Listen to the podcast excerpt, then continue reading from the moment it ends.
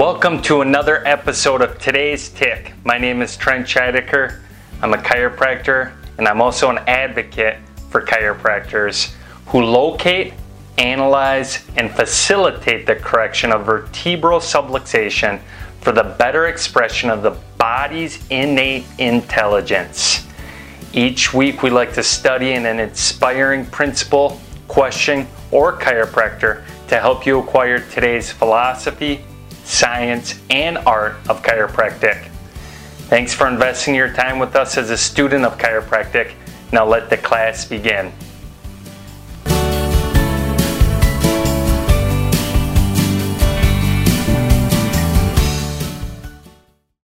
All scientific disciplines, chiropractic, physics, chemistry, biology, psychology, have basic and applied aspects.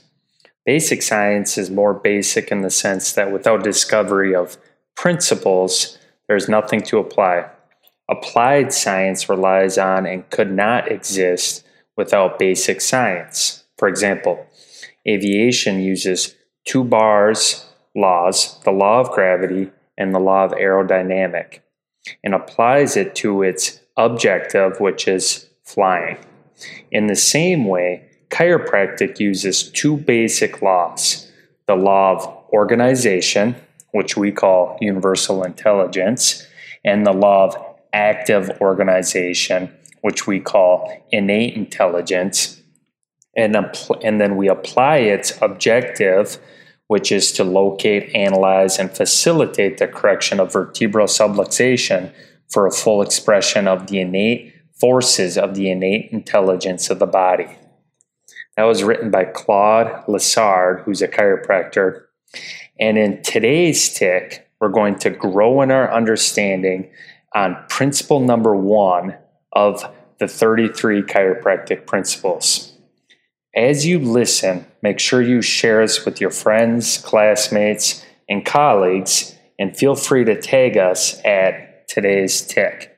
Now let the class begin. The chiropractic 33 principles are the building blocks to the philosophy, science, and art of chiropractic. They were first documented in Dr. R.W. Stephenson's 1927 chiropractic textbook. R.W. Stephenson states there are three phases of chiropractic study. Number one, study of the immaterial. Number two, study of the material. And number three, study of the art. The study of the immaterial is a study of philosophy, and that is to say, the study of intelligence, laws, causes, effects, rules, theories, function, and other abstractions. It is to gain a knowledge of the group of pr- principles underlying the science. R.W. Stephenson understood that in order to build a profession on reliable services, or what he refers to as art, you need a philosophy built on laws, causes, effects, rules, and theories that can be sound and scientific. R.W. Stephenson presented the core principles of chiropractic, and in the process of presenting the principles, he, he relied upon deductive reasoning. We're going to discuss the first principle and save the rest for later discussion. But R.W. Stephenson started with a major premise that cannot be denied before he started deducing the rest of the 33 principles. The first principle is titled The Major Premise. The major premise is this there's a universal intelligence in all matter and continually gives to it all its properties and actions, thus maintaining it in existence. From this first principle, the rest of the principles are deduced and cannot be denied due to the absolute truth placed in the first major principle.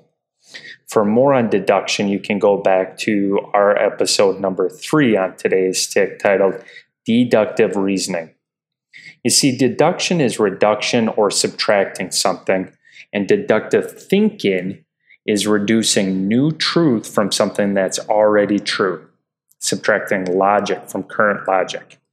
You see, chiropractic was defined by R.W. Stephenson as a philosophy, science, and art of things natural, a system of adjusting the segments of the spinal column by hand only for the correction of the cause of dis-ease. Chiropractic is a study of palpating the spinal column to locate, analyze, and facilitate the correction of vertebral subluxation through a chiropractic adjustment to relieve pressure upon nerves so that those nerves have force and energy flowing freely from brain to body and body to brain. You know, the astonishing functions of the human body through its vital organs produce extraordinary facts. Uh, there's estimates that there are over 100 trillion cells within our body. And just so you can actually comprehend how large 100 trillion cells are, let's use time as an analogy. If you took a billion seconds, that would equal 32 years, and a trillion seconds would equal 32,000 years.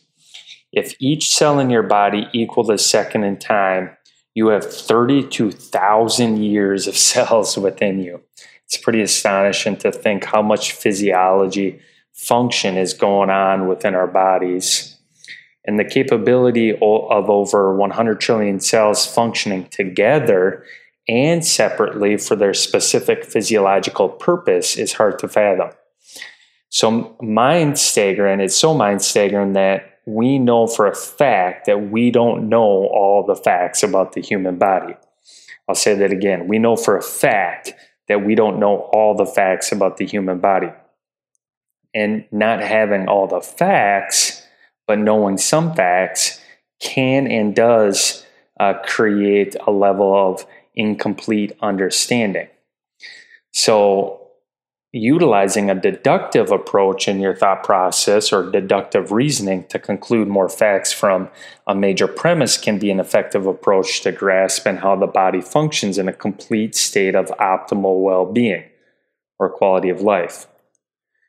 We do know for a fact that all physical matter in the universe, including our physical body, is composed of atoms. Now, atoms are just units of energy formed from protons, electrons, and neutrons. And the number of electrons that differ from one atom to the next is what makes matter different from one form to the next. The electrons are primary carriers of energy and is interchangeable with matter itself. That's what Einstein came up with or discovered E equals mc squared. So we can conclude from all of the facts that all matter has atoms, and in order for matter to exist, there needs to be an organization to the electrons around the atom. This fact that organization exists within atoms and matter itself can indicate another principle for you to use in understanding how to co create a higher quality of life within our bodies or within our physiology. You see, organization indicates intelligence is present, and we know for fact that intelligence exists due to the presence of organization. The two bespeak each other. Intelligence is a property of organization, and the two require each other to exist. From that conclusion that atoms make up the universe and there's organization to each atom, we can create a major premise that is undeniable and uses and we can use this as a reference for do, do, deducing other facts. You see, R.W. Stephenson documented in his book, The Chiropractic Textbook, the major premise to the practice of chiropractic, which is again, a universal intelligence is in all matter and continually gives to it all its properties and actions, thus maintaining it in existence. You see, recognizing that there is organization throughout the universe, including our human body, is the starting point of understanding how chiropractic can enhance your quality of life. This organization leads us to conclude that there is a universal intelligence that is in all matter, continually given to it all its properties and actions, thus maintaining it in existence. You see, Albert Einstein made the observation as well when he said, the more we understand nature, the more we can comprehend how these universal principles apply to us. To demonstrate this universal intelligence, let's observe plants and the process of the seed grown into maturity. Roots always shoot down into the soil, not up into the air where they wouldn't flourish. Leaves don't hide in the shade, but always reach toward, towards the light for the aid of more growth. Leaves drop from trees during cold, dry months that don't produce enough water to sustain the vegetation. You see, each growing branch on a tree turns away from the other in search of more room for growth rather than fighting the next branch, which is ultimately connected to the same tree. This example of nature and organization is a way of seeing that there isn't random action, but rather intelligence expressing itself universally. The definition of intelligence centers around the ability to acquire and or apply knowledge or information we use intelligence in chiropractic philosophy to describe the universe due to observation that atoms and molecules that exist throughout the universe are bundles of energy expressing information. Information not in the sense of facts, but rather arrangements or sequences that show organization.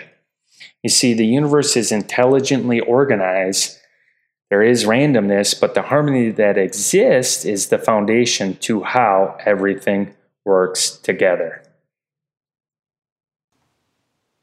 There you have it. I hope you enjoyed this episode. Let me know what you enjoyed with it by tagging us at today's tick on social media this is your first episode, please subscribe, leave us a review. Reviews help us spread the message about chiropractic and the location, analysis, and correction of vertebral subluxation. Share this episode with your friends, classmates, and colleagues, and be a champion, be a hero, and send them this episode. You never know how far reaching something you think, say, or do today will affect the lives of millions tomorrow. BJ Palmer. Thanks for joining us. We'll see you on the next episode.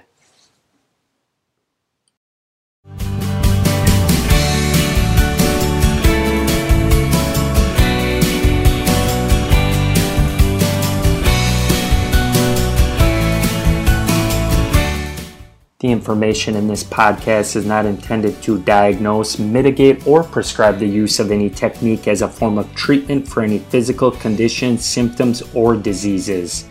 Directly consult with a qualified healthcare professional for any chiropractic or medical advice. And in addition to the benefits of chiropractic care, one should also be aware of the existence of some risk.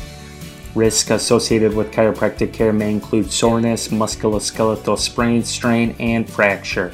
In addition, there have been reported cases of stroke associated with chiropractic care.